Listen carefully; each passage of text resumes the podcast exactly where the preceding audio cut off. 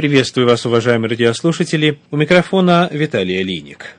Руководитель Центра Духовного Просвещения. Мы продолжаем разговор о Библии в свете археологии.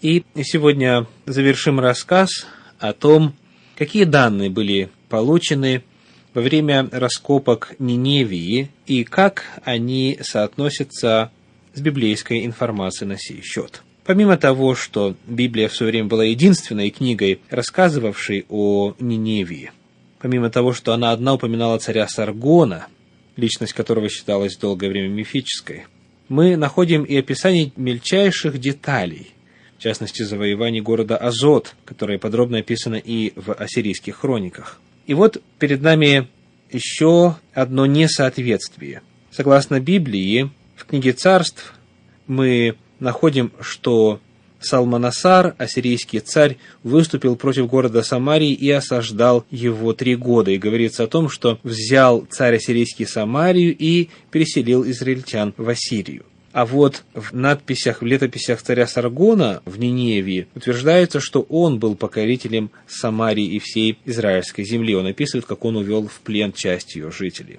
В четвертой книге царства, 17 главе, в стихах 9 и 10 мы читаем следующее. «Пошел Салманасар, царь ассирийский, на Самарию, и осадил ее, и взял ее через три года».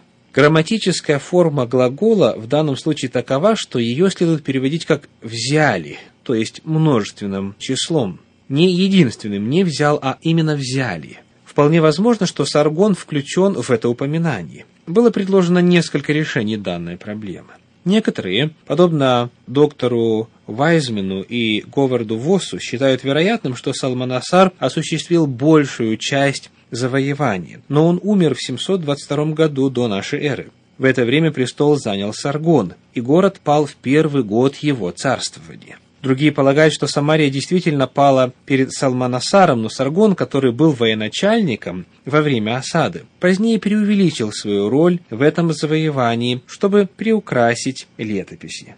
Как представляется, в защиту этой точки зрения есть убедительные свидетельства. Один из исследователей пишет, Салманасар V умер в декабре того же года, то есть с 722 до нашей эры, то есть после падения Самарии. И те исследователи, которые, подобно Олмстеду, утверждали, что четвертая книга царств 17.6 именно это и предполагает, получили подтверждение своей точки зрения. Хотя Саргон, возможно, участвовал в осаде Самарии, будучи вторым по значимости военачальником, значительно позднее, во время своего царствования, он незаконно присвоил триумф своего предшественника, чтобы заполнить пропуск военной деятельности, который существовал в первый год его царствования в ранних летописях. Подобным образом профессор Уильям Шей отмечает, что Саргон мог только прибавить к своему престижу, претендуя на такое завоевание. Однако подозрительно то, что упоминания о завоевании Самарии не встречаются в рукописях времен начала царствования Саргона. Они происходят в основном из надписей, приписываемых 15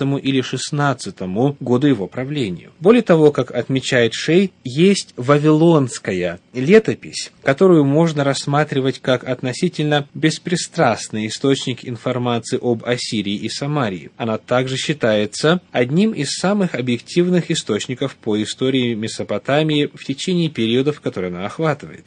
Так как вавилонская летопись приписывает покорение Самарии Салманасару, а не Саргону, то значимость этого свидетельства подкрепляет утверждение о том, что первый из двух царей был истинным покорителем Самарии в 722 году. Однако можно отметить в пользу Саргона, что он занял место Салманасара в декабре того же года и действительно сыграл важную роль в руководстве нападением на Самарию, хотя Салманасар V по-прежнему самый вероятный соискатель на лавры царя, который правил в Ассирии в то время, когда Самария пала пред его войском.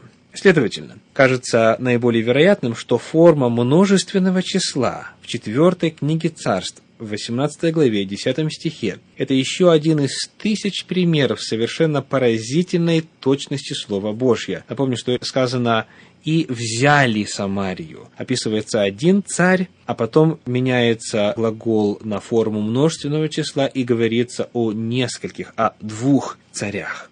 Библия, как мы вновь убеждаемся, это книга, которой можно доверять. Она содержит достоверные данные, Исследуя ее с точки зрения археологии, мы постепенно проникаемся все большим уважением и доверием к этой древней книге. Демонстрируемая ею точность вызывает восхищение. Потому я приглашаю, читайте Библию, исследуйте ее. Вы чрезвычайно обогатите себя как интеллектуально, так и духовно. Какого мировоззрения вы бы не были сторонником. Еще один удивительный пример точности библейского описания в области археологии и истории – это рассказ о падении стен города Ерихон. В книге Иисуса Навина в 6 главе в 4 стихе сказано «И стена города обрушится до своего основания». Библейское повествование о падении стен древнего города Иерихона у некоторых вызывает снисходительную улыбку. Слишком неправдоподобным кажется описание.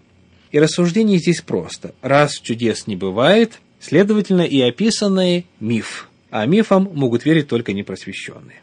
Однако на нашей планете живет значительное число в высшей степени просвещенных людей, которые принимают рассказ о завоевании Иерихона как хронику исторических событий, как описание фактов.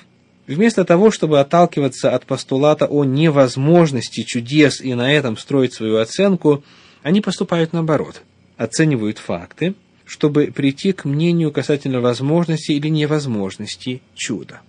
Итак, на чьей же стороне истина? Давайте вкратце напомним, о чем именно идет речь. Библия говорит, «Тогда сказал Господь Иисусу, вот я предаю в руки твои рехоны, царя его, и находящихся в нем людей сильных. Пойдите вокруг города все, способные к войне, и обходите город однажды в день. И это делайте шесть дней. И семь священников пусть несут семь труб юбилейных перед ковчегом, а в седьмой день обойдите вокруг города семь раз, и священники пусть трубят трубами когда затрубит юбилейный рог, когда услышите звук трубы, тогда весь народ пусть воскликнет громким голосом, и стена города обрушится до своего основания, и весь народ пойдет в город, устремившись каждый с своей стороны. Как скоро услышал народ голос трубы, воскликнул народ громким голосом, и обрушилась стена города до своего основания, и народ пошел в город каждой своей стороны, и взяли город. Книга Иисуса Навина, 6 глава, первые четыре стиха и стих 19. Сведя главные элементы повествования о завоевании Иерихона воедино, мы увидим следующее утверждение Библии. Стена города рухнула. Это первое. Второе. В стене были дома. Мы находим в книге Иисуса Навина во второй главе в 15 стихе, что жилище Раавы, блудницы, находилось в стене. Третий факт. Город не был разграблен. Об этом сказано в шестой главе книги Иисуса Навина в стихах 16 и 17. Был запрет на то, чтобы пользоваться добычей города. Было заклятие. Четвертый факт. Город был взят весной. Библия очень четко описывает в книге Иисуса Навина в 5 главе в 10 стихе, в 3 главе с 14 по 16, факт разлития вод Иерихона, и укажется, что это было время собирания ячменя, что приходится в Палестине на весну. И пятый момент в библейском описании – город был сожжен. Об этом говорит 6 глава, 23 стих той же книги Иисуса Навина. Итак, вот это главные элементы библейского повествования о Иерихоне. Мы сделаем краткий обзор отчетов различных археологических экспедиций, в разное время осуществлявших раскопки на территории древнего Иерихона, для того, чтобы определить, достоверно ли библейское повествование. Начать следует с того, что поначалу скептики подвергали сомнению даже сам факт существования Иерихона, так как за исключением Библии никакие серьезные источники не содержали сведений о нем. Это, впрочем, верно не только по отношению к одному Иерихону, как мы уже отмечали неоднократно в наших беседах. Многие ученые и археологи, прежде чем производить раскопки и искать какой-либо город, открывали Библию и исследовали, что говорит Писание на этот счет. Известный археолог Керам пишет, «Вначале в распоряжении ученых не было ничего, кроме нескольких фраз из Библии». Итак, мы находим, что библейская информация была в забвении, ее часто пользовались для попытки показать недостоверность Библии, и очень остро стоял вопрос, в действительности ли стены Иерихона рухнули. Мы продолжим разговор во время нашей следующей встречи. С вами был Виталий Алиник. Всего вам доброго. До свидания.